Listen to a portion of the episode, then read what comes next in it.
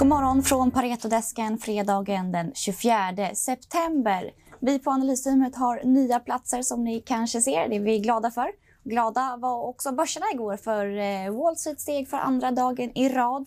Davian stängde på plus 1,5% S&P 500 på plus 1,2% Blackberry rusade 11% efter att ha slagit analytikernas eh, estimat i eh, kvartalet och även Salesforce rusade 7 Även här i Sverige så var börserna på glatt humör. Stockholmsbörsen stängde på plus 1,7% och idag får vi en nytillkomning på börsen. S-Tech tror jag det uttalas, som jag laddade, börjar handlas idag. På Paretos morgonmöte har vi eh, släppt en case refresher på Essity, ett bolag vi gillar.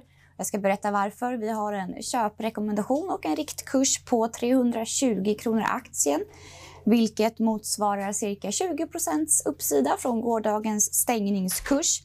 Både aktien och SCT har varit under press senaste året.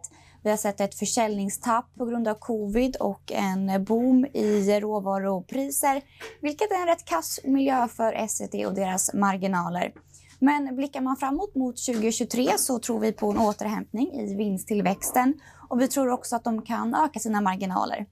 Kinesiska massapriser har börjat eh, toppat ut och lägre massapriser gynnar ju SCTs marginal. Speciellt nu när eh, bolagets prishöjningar slår igenom. Så det är en bra massacykel just nu för Essity.